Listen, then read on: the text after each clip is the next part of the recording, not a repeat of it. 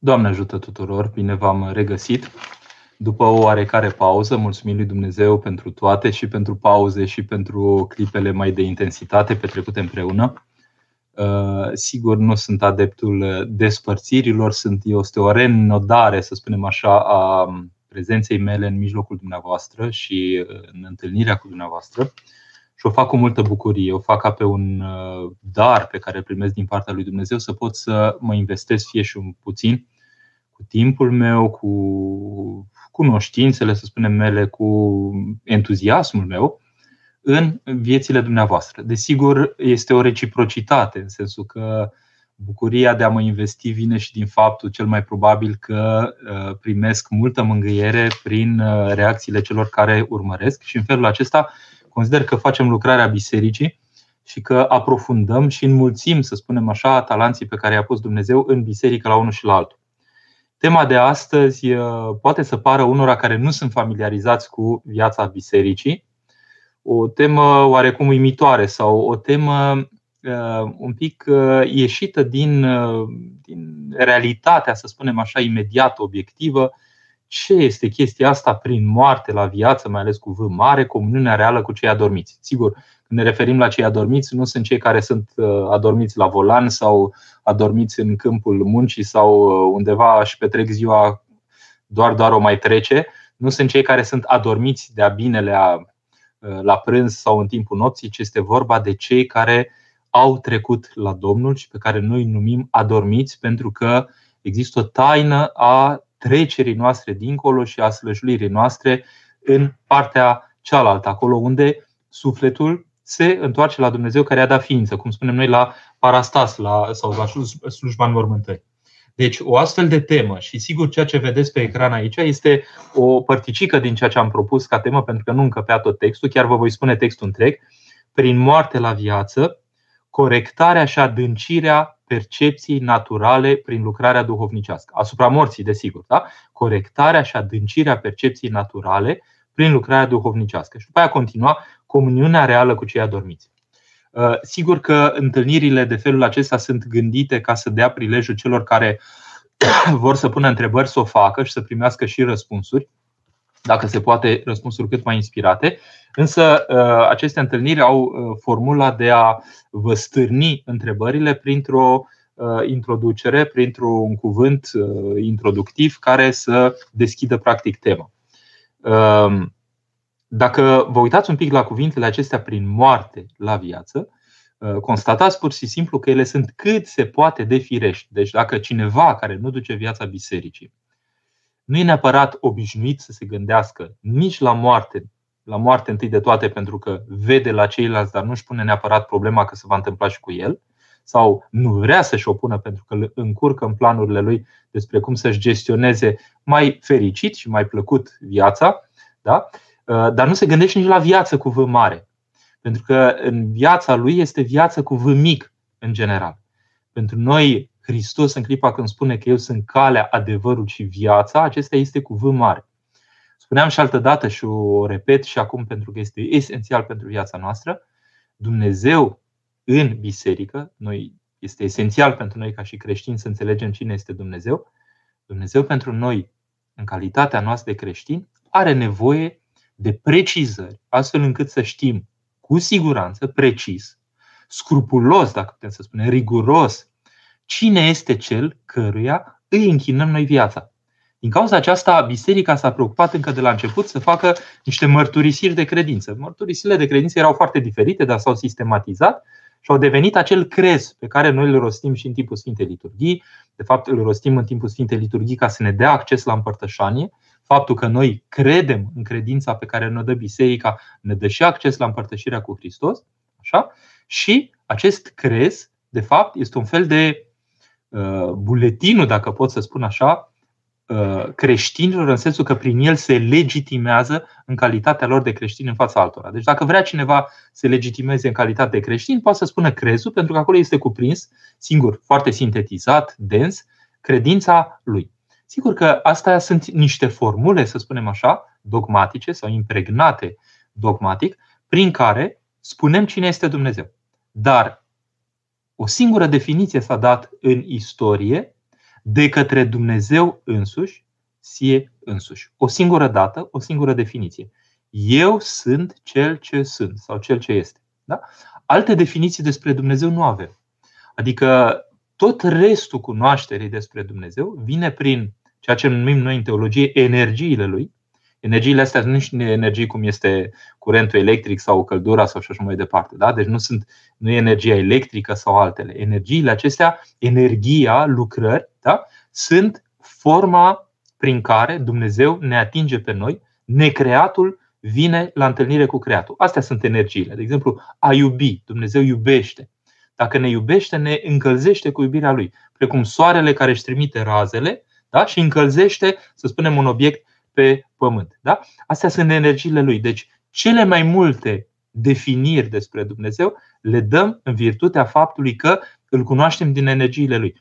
Dar definirea pe care și-o dă singur oamenilor, prin care putem să-L cunoaștem de la sursă, pentru că El însuși mărturisește despre El cine este, eu sunt cel ce sunt. De ce spun lucrul acesta? Pentru că dacă punem un astfel de titlu prin moarte la viață, trebuie să înțelegem că moartea nu o putem ocoli pentru că nu a ocolit-o nici Fiul lui Dumnezeu întrupat, este o necesitate să trecem prin această moarte, urmare a păcatului, nu o putem ocoli, dar, dincolo, ne așteaptă viața. Viața, adică Hristos, cel care dă viață tuturor. De ce ne așteaptă? Pentru că mergem la Dumnezeu. Sufletul se întoarce la Cel care i-a dat ființă. Da? Uh, dă-ne nouă pâinea cea spre ființă. Tot ce facem aici este spre ființă, spre a ființa. Și ne întoarcem la Cel ce este. Adică ne ducem la Cel care este existența prin excelență, viața. Deci dacă e cineva în lumea aceasta care există, fără nicio determinare de niciun fel, pur și simplu există și nimeni nu poate să spună ceva asupra existenței lui, este Dumnezeu. Și dacă vrem noi să participăm la realitatea aceasta, și asta e taina bisericii, ne învață să participăm la această taină, ne branșează, dacă vreți, ne grefează, cum spune Mântuitorul pe el, seva aceasta vieții trece și prin noi. Și asta este viața eclezială, viața în biserică. Și lucrul acesta se întâmplă cu cei care din această viață îl aprofundează, îl descoperă, îl aprofundează, îl recunosc și se grefează la viața lui. Eu sunt vița, voi sunteți mlădițele. Dacă mlădițele își extrag seva din viță, atunci, practic, din cel ce este, noi fiind în relație și comuniune cu cel ce este, suntem și noi. Și asta explică totul. De ce în trecerea dincolo nu murim? Adică murind, nu suntem morți în sensul că nu suntem aneantizați. Din cauza aceasta, noi cei care am făcut o facultate de teologie, dar nu numai ar trebui să fie o realitate pentru toată lumea, când auzim pe câte un uh, teribil din acesta, nu zic neapărat intelectual, că nu poți fi intelectual să nu gândești un pic totuși lucrurile acestea, că cineva a trecut în neființă, dar așa cu, cu patos și cu emoționalitate, spun, cu tare, mare personalitatea noastră a trecut în neființă, uh, se strânge un pic inima și te întrebi, eu, bun, n-a făcut religie la școală, că poate nu a apucat, era mai, mai în vârstă decât atunci, dar totuși să nu conștientizezi faptul că Dumnezeu este ființa și ființarea prin excelență și că omul care se duce la Dumnezeu păi, se duce la un mod de făptuire și de intensitate a vieții care e diferit de ce e aici. Uh, studiezi un pic Evanghelia și spune Mântuitorul că cel mai mic în împărăția lui Dumnezeu este mai mare decât sunt Ioan Botezătorul, atât cât purta atunci, până să se deschidă împărăția lui Dumnezeu, să-i primească pe toți uh, și să se uh, manifeste efectiv prin înviere și înălțare împărăția lui Dumnezeu, să-i primească pe toți oamenii care au început să intre de atunci. Gândiți-vă că este un mod, un mod de, de ființare, de făptuire, de cu o intensitate care nu are de-a face cu intensitatea vieții noastre aici. Deci am putea spune că prin moarte la viață, de la ființă, nu la neființă, ci la mai multă ființă, la mai deplină ființă. Și lucrul acesta se întâmplă întâi de toate cu cei care sunt sfinți, adică cu cei care și-au sfințit viața. Cine este Sfântul? Păi Sfântul este un om care s-a conectat bine la Dumnezeu, prin care curge harul lui Dumnezeu într-un chip abundent, astfel încât la un moment dat nu mai trăiesc eu, ci Hristos trăiește în mine. Să nu credeți că i-a anihilat uh, personalitatea, că l-a transformat într-un sclav așa lăuntric. Nu, că sfinții au niște personalități, sunt niște oameni frumoși, niște oameni împliniți, om împlinit prin excelență. Nu numai că pentru noi ocupă căsuțele unui calendar. Nu asta este problema, că sunt mult mai mulți sfinți decât sunt căsuțele din calendar. Marea majoritate știe doar Dumnezeu și oamenii nici măcar nu bănuiesc că sunt sfinți. Mulți sunt necunoscuți. Uh, și unii se descoperă pur și simplu în împrejurări diferite. De exemplu, uitați, în împrejurările acestea cu pandemia, Sfântul Nichifor cel lepros. Dumnezeu arată cum a strălucit un om în plină durere și dezintegrare venită de la o boală. Tocmai ca să ne întărească pe noi și să ne spună prin astfel de oameni, vedeți, lepros, ai zice că este aproape, uh, cum să spun, handicapant să porți această etichetă. Și cu toate acestea, el poartă această etichetă în veșnicie, se reclamă, se, se identifică cu ea și prin ea, prin rănile acestea uh, desemnate de această etichetă, de fapt, reușește să facă bine altora. Diavolul se cutremură când aude de cel răstignit, deci Dumnezeul nostru din ceruri, până la capătul veacului, în veșnicie, se va numi cel răstignit și așa mai departe. Ordinea e foarte diferită de, de mentalitatea noastră uh, care deseori caută lucruri care să ne prețuiască, adică prețuitoare așa în ochii celorlalți. Dar cele care ar părea că nu ne valorifică, alea sunt cele care ne valorifică cel mai tare. Deci revenind, dacă citim titlul din nou, prin moarte la viață, înțelegem că moartea este o ușă. E un teolog contemporan care a zis așa, surâzând, cred, că nu vă mai îngroziți atât de moarte, că durează doar două secunde. Atâta. Restul, după aia, e viața veșnică. Da? Deci viața noastră durează destul, după aia sunt două secunde, trecerea, ai trecut de ușă și ai ajuns dincolo. Și dincolo este toată realitatea ta cu care tu ai trecut în veșnicie și atunci vezi care sunt raporturile tale dezvăluite, concret, cu Dumnezeu, cu ceilalți, cu ceea ce ai reușit efectiv să faci uh, pentru ceilalți. Să știți că în perioada aceasta am trecut un episod COVID sever pentru mine, cu riscuri foarte mari și simțirea mea predominantă a fost că dacă am meritat ceva ce am făcut în viața aceasta este cât am iubit și cât am provocat iubire în alții. Restul, cărțile, apartamentul, sunt lucruri foarte frumoase în jurul meu aici, după cum o constatați, uh, dar toate acestea, curgerea lumii, preocupările ei, toate lucrurile acestea, astea curg în continuare, dar nu te mai ating. Ceea ce te atinge cu adevărat este ce ai devenit tu. Adică cine ești. Sigur că ceea ce facem ne face. Da? Este o realitate lucrul acesta. Da? Făptuind, devenim. Suntem. Însă realitatea aceasta, odată devenită realitatea mea, cu ea am plecat în veșnicie. Și acum să aprofundăm tema în direcția uh, de după cele două puncte. Comuniunea reală cu cei adormiți. Când iubește în lumea aceasta, nu poate moartea să nimicească sentimentul tău, care este mai mult decât un sentiment omenesc, odată ce se realizează o comuniune între oameni. Mântuitorul însuși ne încredințează de lucrul acesta că harul lui Dumnezeu, că n-ar fi, dacă ar fi numai sentimente omenești, acestea rămâne cât timp durează această viață omenească. Însă harul lui Dumnezeu prilejuiește energiile lui Dumnezeu, iubitoare deopotrivă, prilejuiesc stârnirea și păstrarea și aprofundarea iubirii dintre oameni. Deci Dumnezeu se bucură primul în clipa când oamenii se iubesc unii pe alții, se poartă unii pe alții, se ajută unii pe alții, se mângă unii pe alții și se întristează primul în clipa când oamenii se mănâncă unii pe alții, se rănesc unii pe alții, se distrug unii pe alții. Rai este acolo unde oamenii se ajută și iad este acolo unde oamenii s-au însingurat și așteaptă de la celălalt inițiativă, dar ei nu mișcă nimic în direcția aproapelui. Vă gândiți, era o, o, o o imagine foarte frumoasă cu trei uh, oameni care aveau niște linguri foarte lungi în mână și fiecare nu putea să-și dea singur mâncare pentru că lingura era prea lungă să o ducă la gură. În schimb, o putea duce la gura aproapelui și fiecare îl hrănea pe aproapele. Și toți se hrăneau unii pe alții, dar nimeni nu se hrănea pe sine. Asta e o condiție a îngerilor. Îngerii nu se roagă pentru ei, îngerii se roagă pentru ceilalți. Asta e o condiție a oamenilor de dincolo. Nu se mai preocupă de ei înșiși și pur și simplu se dăruiesc celorlalți. Asta ar trebui să fie și condiția noastră prin anticipare, adică aproape să uităm de noi pentru felul în care ne dăruim celorlalți.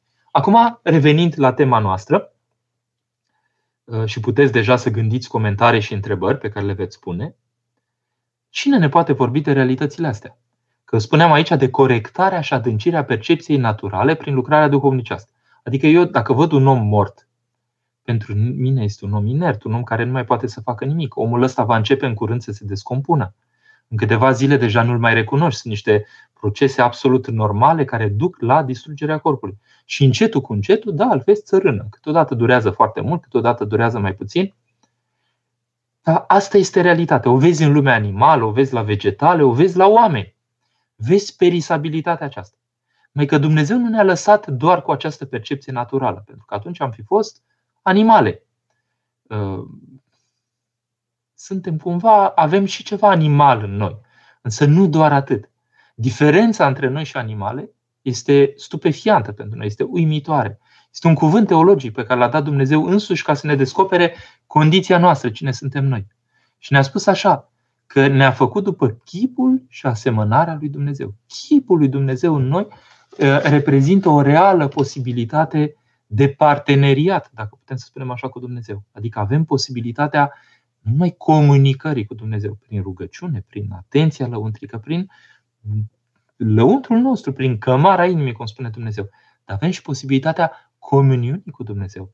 Adică să fim împreună într-o niște lucruri care devin viața noastră comună.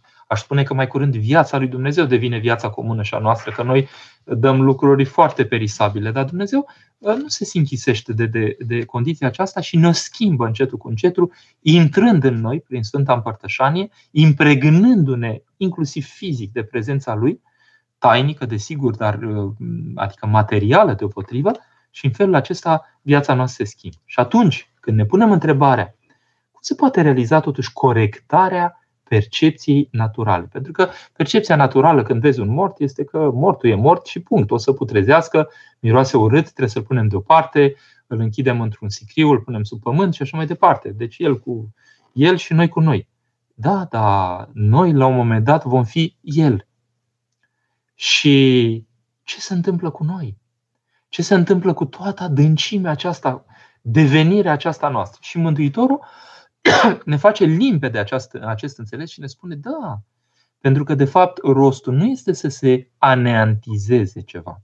Ca religiile orientale, știți, cu asta explică ei cu o păpușă de sare care pune piciorul într-o mare și se topește în mare și devine un tot, tot universal. Aia e o chestie care este nimicitoare pentru noi. În sensul că nici oceanul nu are dimensiune de persoană, nici păpușa nu are dimensiune de persoană, devin un amalgam fără persoană, fără exprimarea persoanei. Ori Dumnezeu nostru nu avea nevoie de oameni ca să iubească, pentru că este trinitate, treime de persoane, dincolo de uh, venirea oricărei creaturi pe care ar fi putut să o iubească, în plus de iubirea care se petrece în uh, interiorul Sfintei Trăimi. Deci Dumnezeu nostru putem să-L numim iubire pentru faptul că sunt trei care se iubesc dincolo de orice determinare necesară. Dar asta am aflat-o din energiile Lui, din faptul că ne iubește și ne arată această iubire.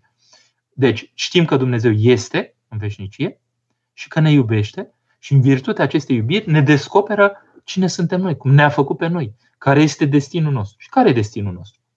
Printre altele, nu putem să rămânem numai la percepția naturală. Dacă rămânem numai la percepția naturală, înseamnă că Mântuitorul e din alt film decât noi. Că Mântuitorul trece prin ușile încuiate, Mântuitorul înviază, Mântuitorul lasă mormântul gol, uh, Mântuitorul își arată coasta lui Petru și spune nu fi necredincios, ci credincios. Mântuitorul apare pur și simplu și mângâie pe oameni uh, și îi ocrotește și le dă daruri uh, duhovnicești și sigur face lucruri minunate vedeți, după înviere, arătându-se în mijlocul celor mai apropiați ai lui și așa mai departe. Da? Mântuitorul devine trupul și sângele lui la frângerea pâinii cu Luca și Cleopa pe cale și ne spune, măi oamenilor, împărtășiți-vă, pentru că prin împărtășire mă recunoașteți, ochii voștri mă recunosc și mă aveți în voi. Și aceasta este viața veșnică. Nu există viață veșnică dacă cineva nu se împărtășește cu Hristos. El o spune. Tot ce spun eu este uh, Evanghelia spusă poate cu alte cuvinte. Da? tot. Mă străduiesc să fie așa, da? pentru că preotul nu se prezintă pe el, preotul îl poartă pe Hristos, întâlnirea este cu Hristos prin intermediul preotului. Și, deci, în sensul acesta, că ești în această viață sau că ești trecut dincolo, ești viu în Hristos. Și am trecut de la moarte la viață. Deci ce crede în El nu mai vine la judecat, s-a mutat de la moarte la viață. Și atunci, dacă s-a mutat de la moarte la viață, adică a trecut prin moarte, dar moartea nu a putut să-l țină. Pe Mântuitorul l-a ținut, așa zicem noi, trecând el prin iad viu, da? trei zile. De fapt, a început vineri și s-a terminat duminică dimineață, nici nu 3 ori 24 de ore. Da? E, ă, trecerea aceasta este paradigmatică pentru noi toți. Pentru că noi toți care ne ținem de Dumnezeu vom urma aceeași schemă. Da? Ă, e ceva atât de adânc încât mă și feresc să teoretizez pe marginea acestui lucru. Spun doar că suntem deseori marcați, răniți poate, înfricoșați, timorați de a vedea moartea, oameni murind. Să știți că în ultima vreme au murit mulți oameni. Și în Franța și în România. Se moare. Moare mai mult ca de obicei. E o realitate. Da? Uh, oamenii mor. Dintre noi, de unde, oameni pe care nu ne așteptam să treacă acum, trec dincolo. Da? Asta a fost viața lor. Dintr-o dată omul la viu, care era, interacționai, cu care uh, zâmbeai, râdeai, te mângâia și așa mai departe, omul acela e dincolo, s-a sălășluit într-un mormânt trupul lui și el e dincolo. Dar nu-ți oprește nimeni dragostea. Să te rogi cu dragostea aceea să-ți transformi dragostea într-un fenomen duhovnicesc și să trăiești comuniunea cu el mai exclusiv prin prisma Harului.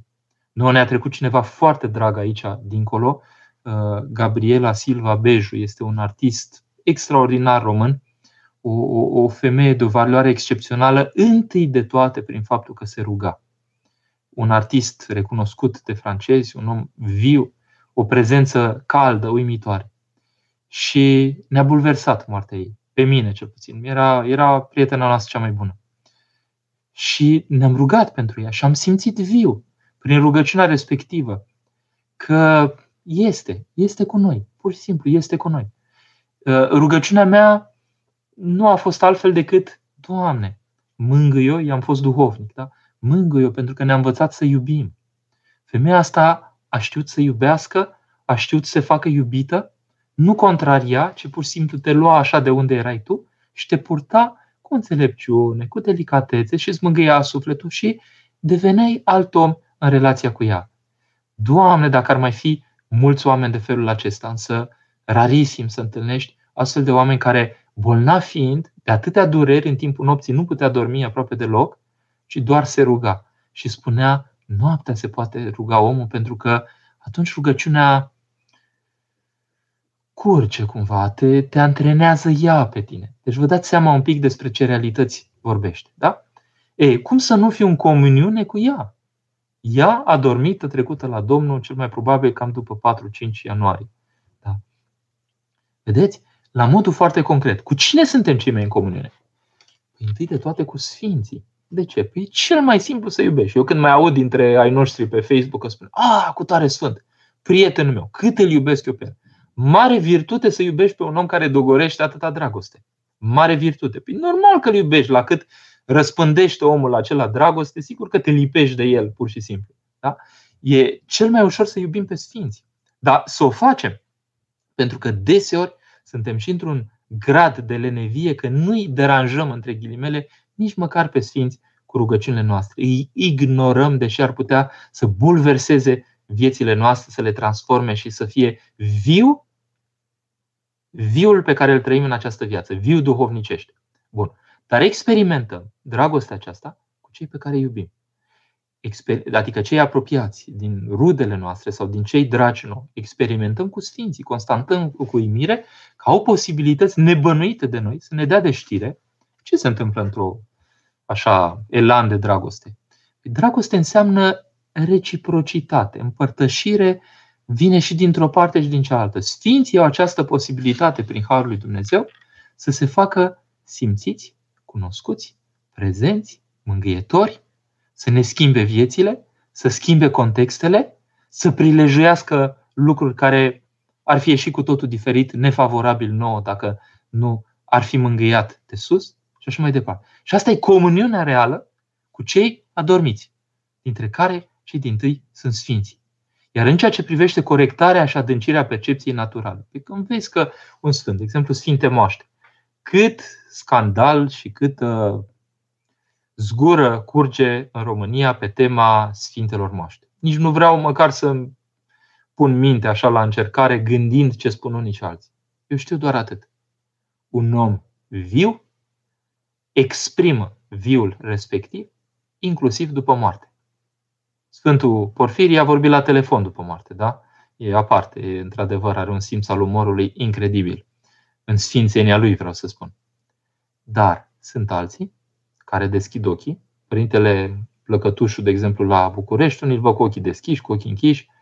Alții își tocesc uh, papucii Sfântul Ioan Iacob Hozevitul, de exemplu, semnificând prin aceasta și arătând prin aceasta lucrarea lor de a se deplasa acolo unde este nevoie alt sfânt te trezești cu el la manșa unui avion și pilotul spune Dumne, a fost cineva cu mine, semăna cu, adică arăta așa și când i-a văzut imaginea a spus pe ecutare părinte, care era încă în viață, da? părintele Efrem Filoteitul, dar care cu siguranță e un sfânt contemporan și care a salvat un avion întreg de greci, ținând manșa avionului pentru că era catastrofă. Da? Și așa mai departe. Sunt multe, multe, multe, multe, multe astfel de exemple. Contemporane nouă. Doar că noi suntem pe frecvențe diferite, ca la radio. Dacă nu nimerești frecvența care trebuie, pentru că n-ai preocupările care trebuie, atunci sigur te duci în tot felul de alte direcții și nu te prinzi de ceea ce se întâmplă, de realitatea profundă care este astăzi, aici și acum. Uh, ca să închei, pentru că timpul meu expiră și pentru că uh, pur și simplu rostul acestor întâlniri este să ne întâlnim unii cu alții și să Uh, ne împărtășim unii altora din trăirea noastră și din experiența noastră, comuniunea cu cei adormiți este o realitate, este exprimată și de viața bisericii prin faptul că slujim, uitați, sâmbetele morților care vor fi în timpul postului mare, slujim pentru cei adormiți și vă spun că există multă mângâiere și în sufletul celui care aduce pomenic la biserică, foarte multă mângâiere, și în sufletul preotului care pomenește atâtea pomenice.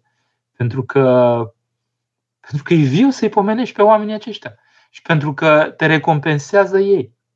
Dar să vedeți ce înseamnă să pomenești din când în când câte un prunc care nu prea a stat în lumea aceasta și care pur și simplu s-a sălășuit repede lângă Dumnezeu. Să vedeți ce îndrăzneală au pruncii ăștia să spună ai grijă și de acela care acum mă pomenește. Da?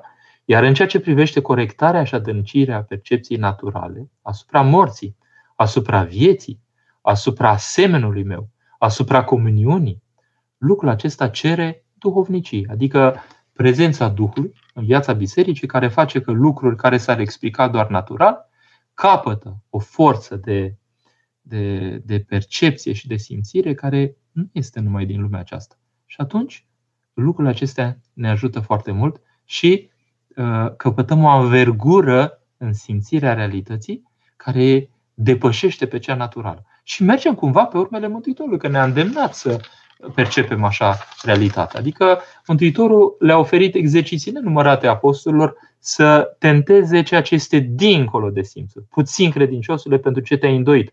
Îl scutură cu cuvintele pe Petru, cel care mergea pe mare și ajunge aproape de Mântuitorul și ne dăm seama că nu e foarte departe, că totuși dacă întinde mâna, îl prinde și îl ajută să nu-l propădească valurile. Păi până atunci, făcuse o lucrare naturală, nu? Făcuse ceva suprafiresc. Și cu toate acestea, când a început să analizeze lucrurile numai în chipul firescului și a început să se scufunde, l-a scuturat Mântuitorul și a spus, de ce nu simt mintea la mine și la lucrarea pe care o fac eu? De ce oare se scufundă? Că Mântuitorul i-a poruncit, mergi. Pentru că nu l-a mai ascultat la fel pe Mântuitor. A lăsat mai multă forță în simțirea naturală decât în percepția duhovnicească. Ceea ce ne învață Mântuitorul, că dacă ne-am ține bine de duhovnicie, lucrurile acestea naturale s-ar ordona duhovniciei și lumea s-ar percepe diferit și am trăit diferit.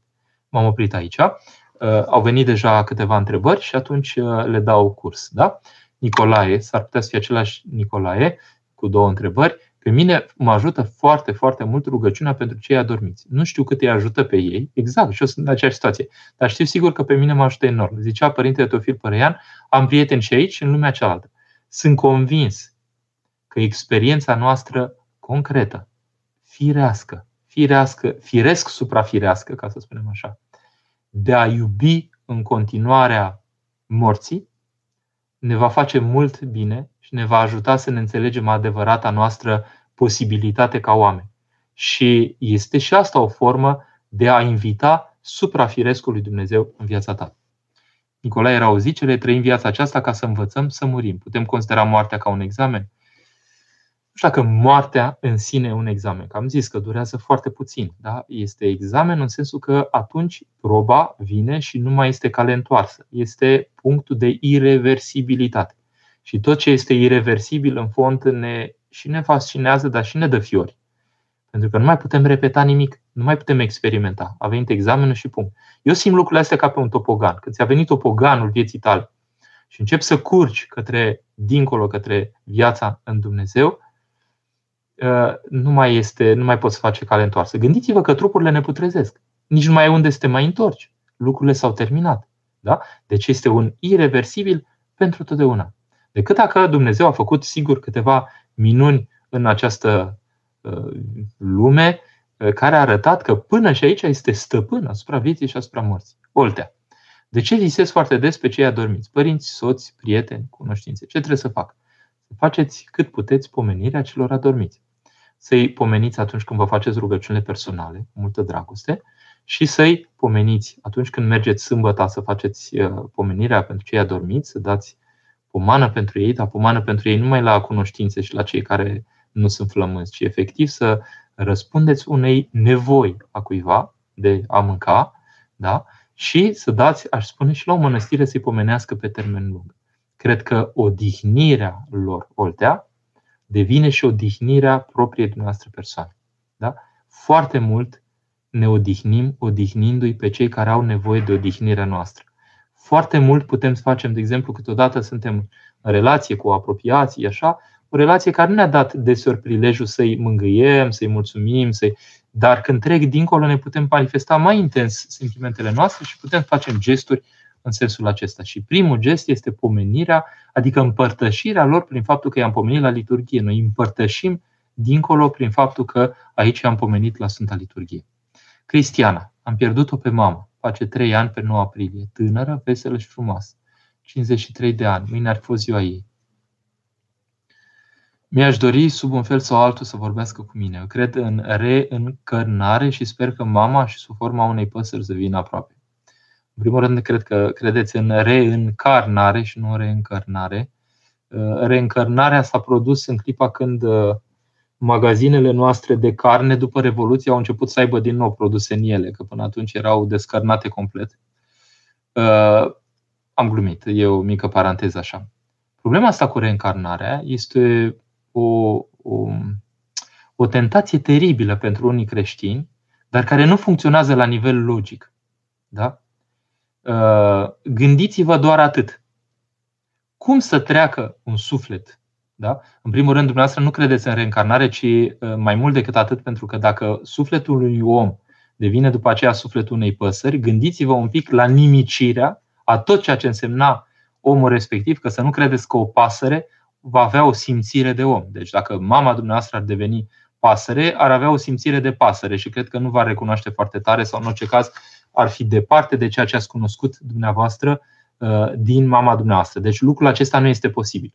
Iar dacă oamenii devin alți oameni prin reîncarnare, sufletul cuiva intră în altcineva care tocmai se naște, ăsta e un nonsens absolut, uh, uh, cum să spun, izbitor, pentru că văzând creșterea populației lumii, faptul că am ajuns la 7,7 miliarde plecând de la o mână de oameni sau de la unul, da? Gândiți-vă un pic cum am putea noi să explicăm reîncarnarea, că tot trece dintr-un Uh, dintr-unul într-altul și tot se multiplică sufletele și oamenii într-o așa scară care este, nu zic, aproape exponențială, dacă pot să spun așa.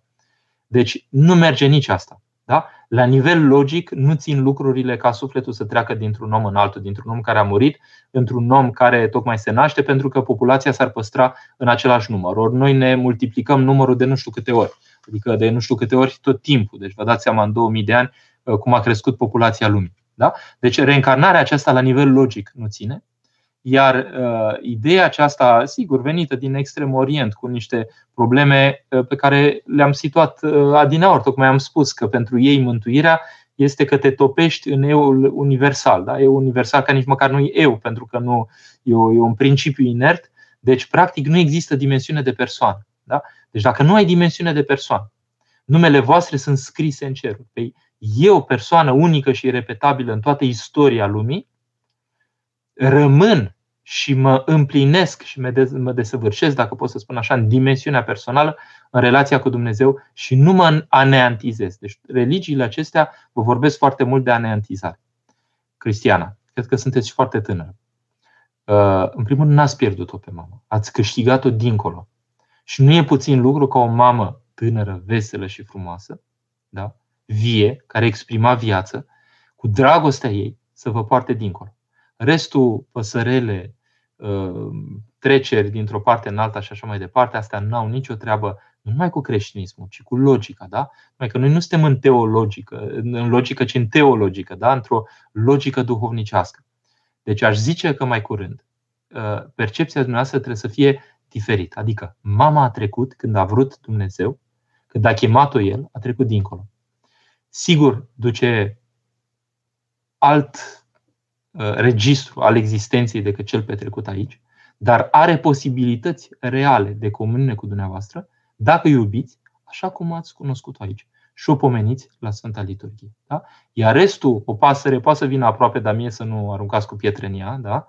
Uh, oamenii, relația cu păsările nu neapărat arată întotdeauna drăgălășenie, dar felul în care poate veni real mama dumneavoastră prin Harul Dumnezeu în proximitatea dumneavoastră depășește închipuirea dumneavoastră. Dacă e prin rugăciune și nu prin imaginație. Rugați-vă la Dumnezeu să-i odihnească sufletul și veți simți mângâiere și comuniune cu ea. Asta este calea. Cora. Doamne ajută, Părinte, de ce atunci când suntem supărați, bolnavi, visăm pe cei dragi? Plecați dintre noi. Dacă este adormiți până la a doua venire, mai știu că noi îi pomenim. E o taină cu adormirea aceasta, pentru că nu cred că toată lumea stă adormită și se și înviază brusc acolo. Dovadă este faptul că sfinții da, funcționează mai viu decât noi. Da? Deci eu cred că ă, Dumnezeu are posibilități uimitoare și nu a murit, ci a trecut de la moarte la viață. Dacă cineva trece la viață, asta nu cred că semnifică Mântuitorul că stă așa congelat și așteaptă ca cumva să se întâmple ceva ca să înceapă să funcționeze. Da? Uh, faptul că, uh, nu știu de ce, dacă atunci când sunteți supărați bolnavi visați, poate că uh, suferința vă face mai sensibil la, la mai sensibilă la, la anumite aspecte care v-au provocat dureri, la faptul că au plecat dintre noi, cei dragi și așa mai departe. Aveți o rezonanță cu lucrul acesta, dar transformați prilejul suferinței în rugăciune pentru ei. Ana, părinte, ce părere aveți despre sufletele care se port, pierd prin avorturi spontane? Ana, e o taină lucrul acesta. Adică noi putem să ne pronunțăm pur și simplu ce părere am. Pot să am o părere, dar părerea mea nu contează. Păi nu mă interesează cumva să știu dacă Dumnezeu acoperă această realitate. Există avorturi spontane în burtica unei mămici, mult mai multe decât credem dar mult mai multe decât credem. Și Dumnezeu cred că pur și simplu are în vedere creația noastră, a făcut ca lucrurile să fie așa, deci nu este invenția noastră. Noi doar să ne îngrijim să nu existe avorturi provocate, astfel încât cineva care real era chemat de Dumnezeu la existență să nu fi putut veni. Atât să ne îngrijorăm.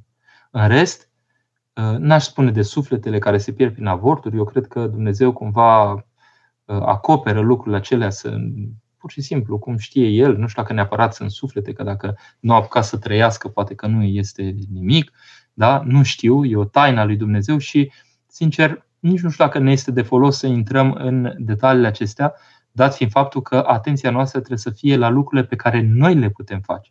Adică, Uh, sigur, sunt și avorturi, uh, mă refeream în special la cele în care embrionul poate să aibă câteva zile. Da?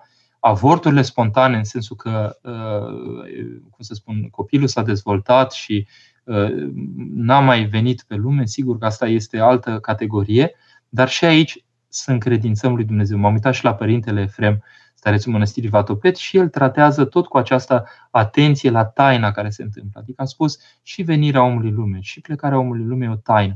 În raport cu dimensiunea veșniciei, da, cu ce este veșnicia, ă, pasajul acesta prin această lume e aproape nimic. Dar nu știm rânduiala lui Dumnezeu. Totul e ă, nimic din ceea ce este viu nu trece pe lângă atenția lui Dumnezeu. Da?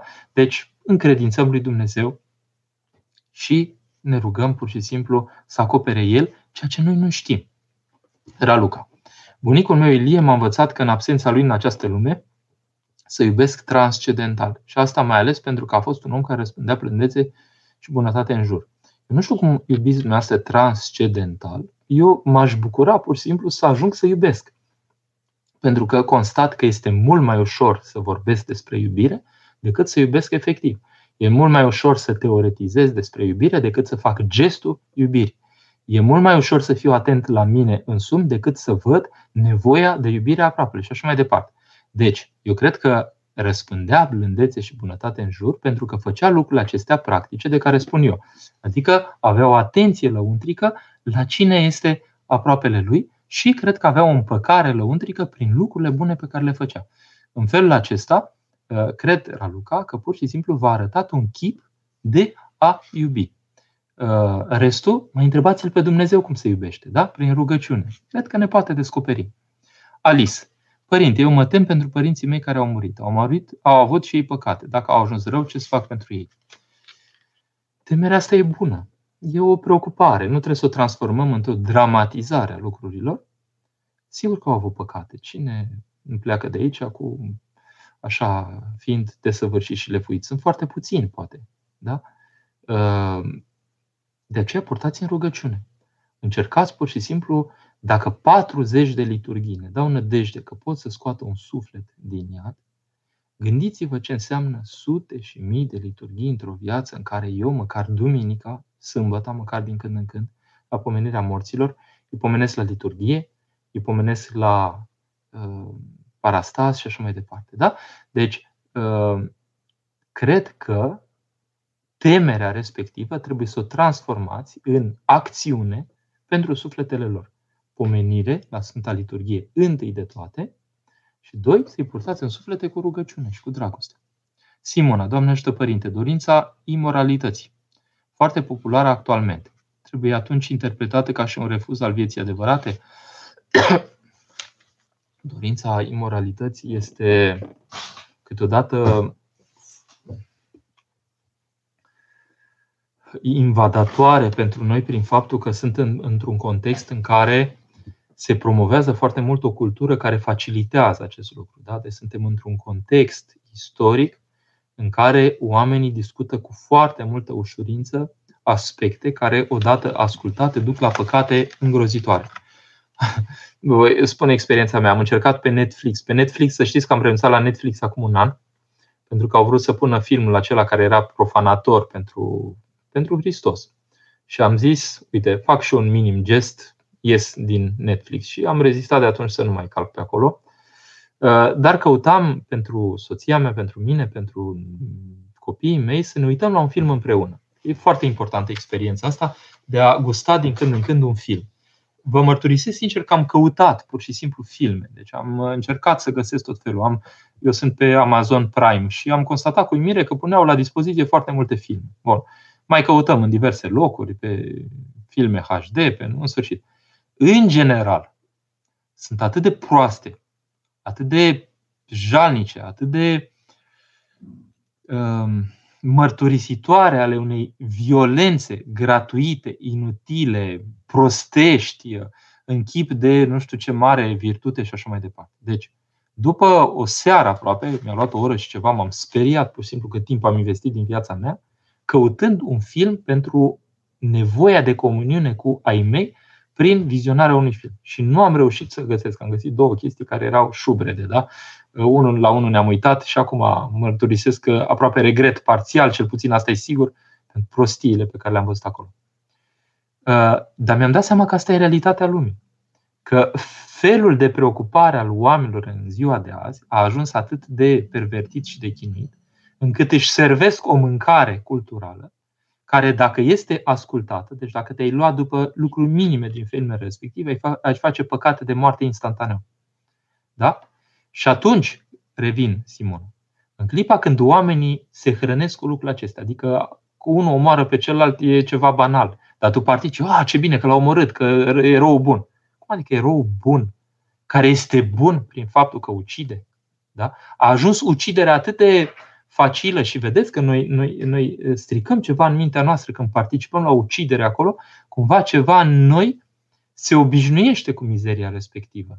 Înțelegeți? Dar unele sunt de o violență teribilă. Da? Uh, sigur că e un refuz al vieții adevărate. Pentru că, de fapt, noi încercăm să ne construim un film, o ficțiune, basme.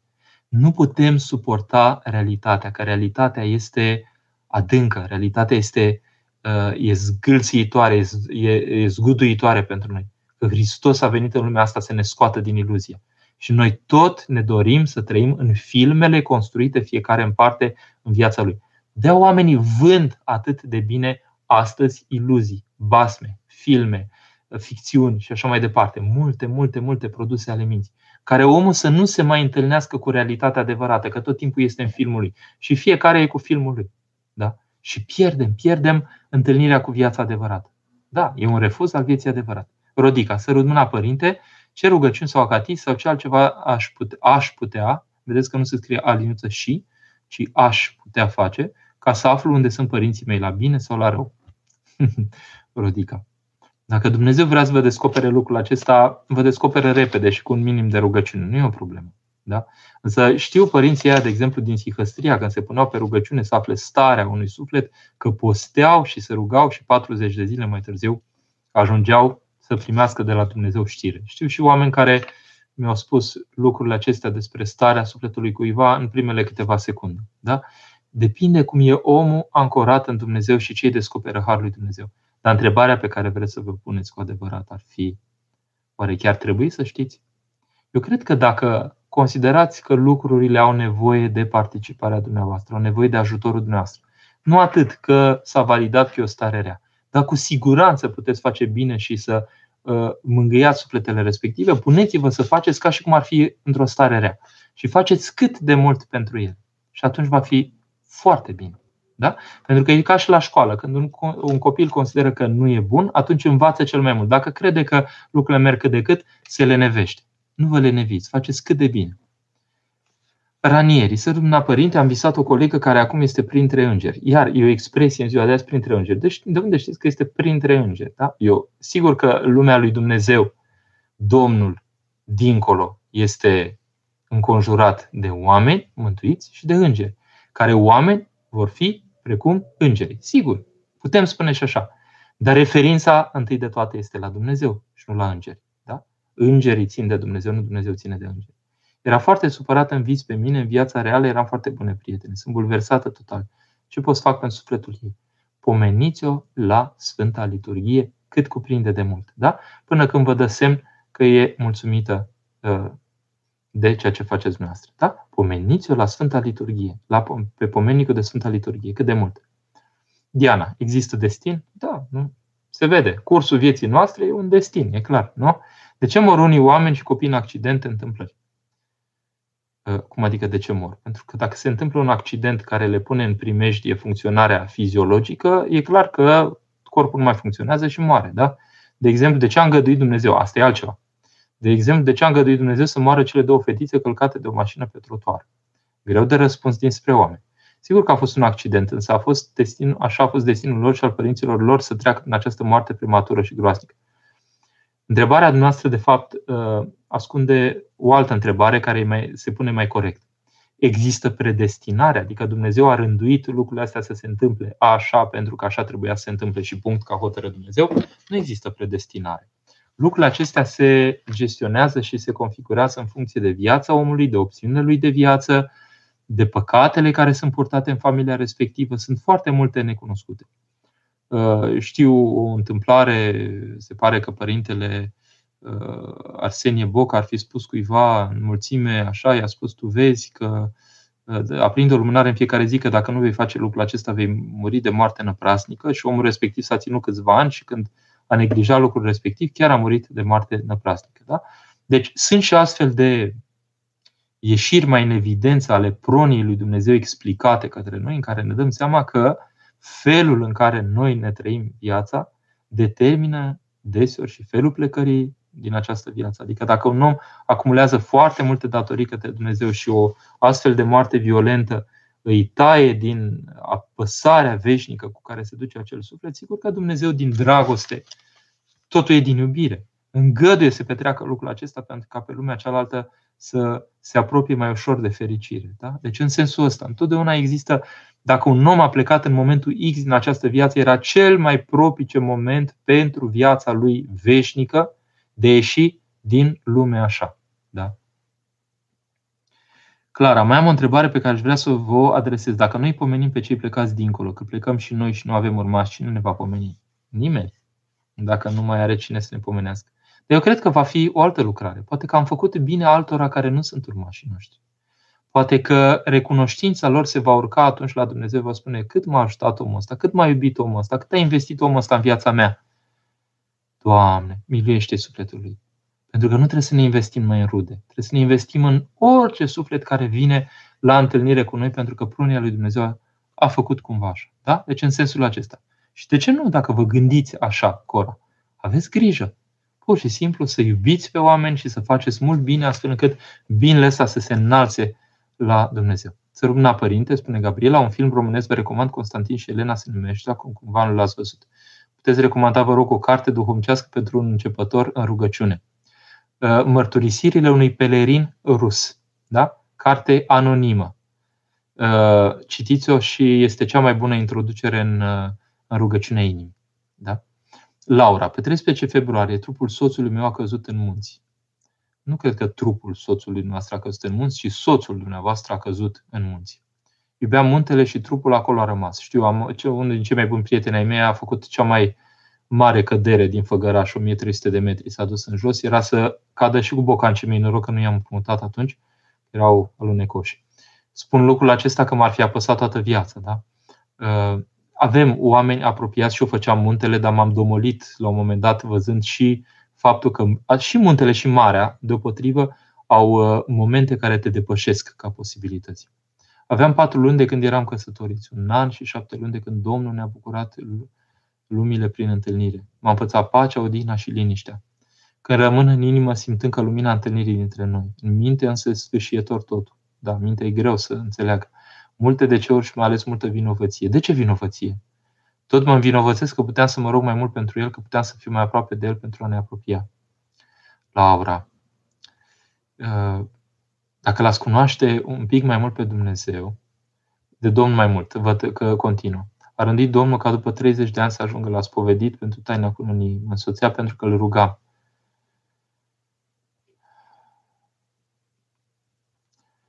Laura. Suntem toți foarte mici în fața destinului nostru, a vieții, a morții, a ceea ce se întâmplă cu noi. Foarte mici, foarte nepregătiți.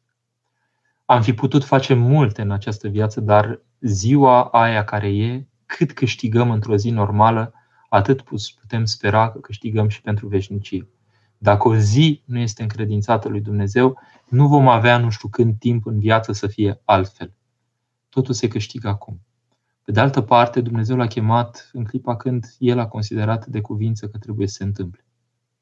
Și eu mergeam mult pe munte și mi-e foarte drag muntele. Era să-mi sfârșesc viața pe munte și am avut o, o alunecare în asta, noroc că m-a prins așa cineva și m-a salvat, pur și simplu.